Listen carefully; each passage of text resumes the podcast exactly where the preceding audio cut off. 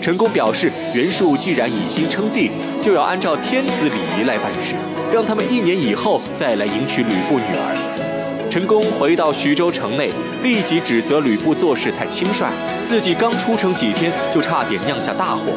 吕布不知其意，陈宫解释说，曹操已经发布讨贼檄文，号召天下诸侯剿灭逆贼袁术。吕布此时和袁术结儿女亲家，那就是自取灭亡。吕布听后才明白其中玄机，忙问陈宫该怎么办。陈宫说：“先静观其变，看袁术这个皇帝能做多久。”二人正说着，有士兵报告天子发来诏书，封吕布为徐州牧，还让他发兵征讨袁术。吕布接诏后大喜，自己终于可以名正言顺地接手徐州了。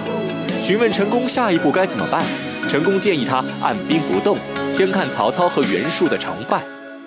另一边，曹操集天下诸侯讨伐袁术，等了五天，却没有一个诸侯奉诏前来，只有刘备带领几千人马前来助战。曹操左右为难，叫来荀彧商议，问他该用刘备还是该杀刘备。荀彧认为刘备胸有大志，日后必是一个可怕的敌人，建议曹操趁机杀掉刘备。曹操听后没说什么，让他退下，把郭嘉叫进来。郭嘉进来后，曹操问了他同样的问题。郭嘉建议曹操不能杀刘备，刘备素有艺名，曹操杀了他就会失去天下人心。曹操听后说自己知道了，让他退下，把陈玉叫来。陈玉进来后建议曹操先用刘备，用完之后再杀他。曹操听后哈哈大笑，说自己知道了，让他退下。程昱走进营帐，刚好看到荀彧和郭嘉三位顶级谋士凑在一起，分别说了自己的建议，之后默然不语。一切尽在不言中。曹操在帐中独自沉思良久，终于决定接纳刘备。刘备和曹操兵合一处，关羽和张飞带头打冲锋，斩杀袁术大将纪灵，没几天就包围寿春。袁术想出城与曹操决战，被白胡子老头拦下。老头指出曹操粮草不足，急于速战，只要所城必战，曹操就会不攻自破。袁术听从建议。曹操这边粮草确实告急，粮官禀告余粮只够支撑三日，曹操却说必须要坚持十天，让他改用小斗发粮。粮官担心士兵吃不饱会闹事，曹操说他自有妙计。粮官奉命离去。转眼到了开饭时间，士兵们吃不饱，果然纷纷闹事。曹操看后召来粮官，说想借他一样东西以安军心。粮官问借什么东西，曹操说想借他人头一用。不过只能借不能还，梁官跪倒在地，哭诉自己无罪。曹操说不杀他，恐怕会激起兵变，还说以后会把他老婆当成自己老婆照顾。说完，下令将梁官军前正法。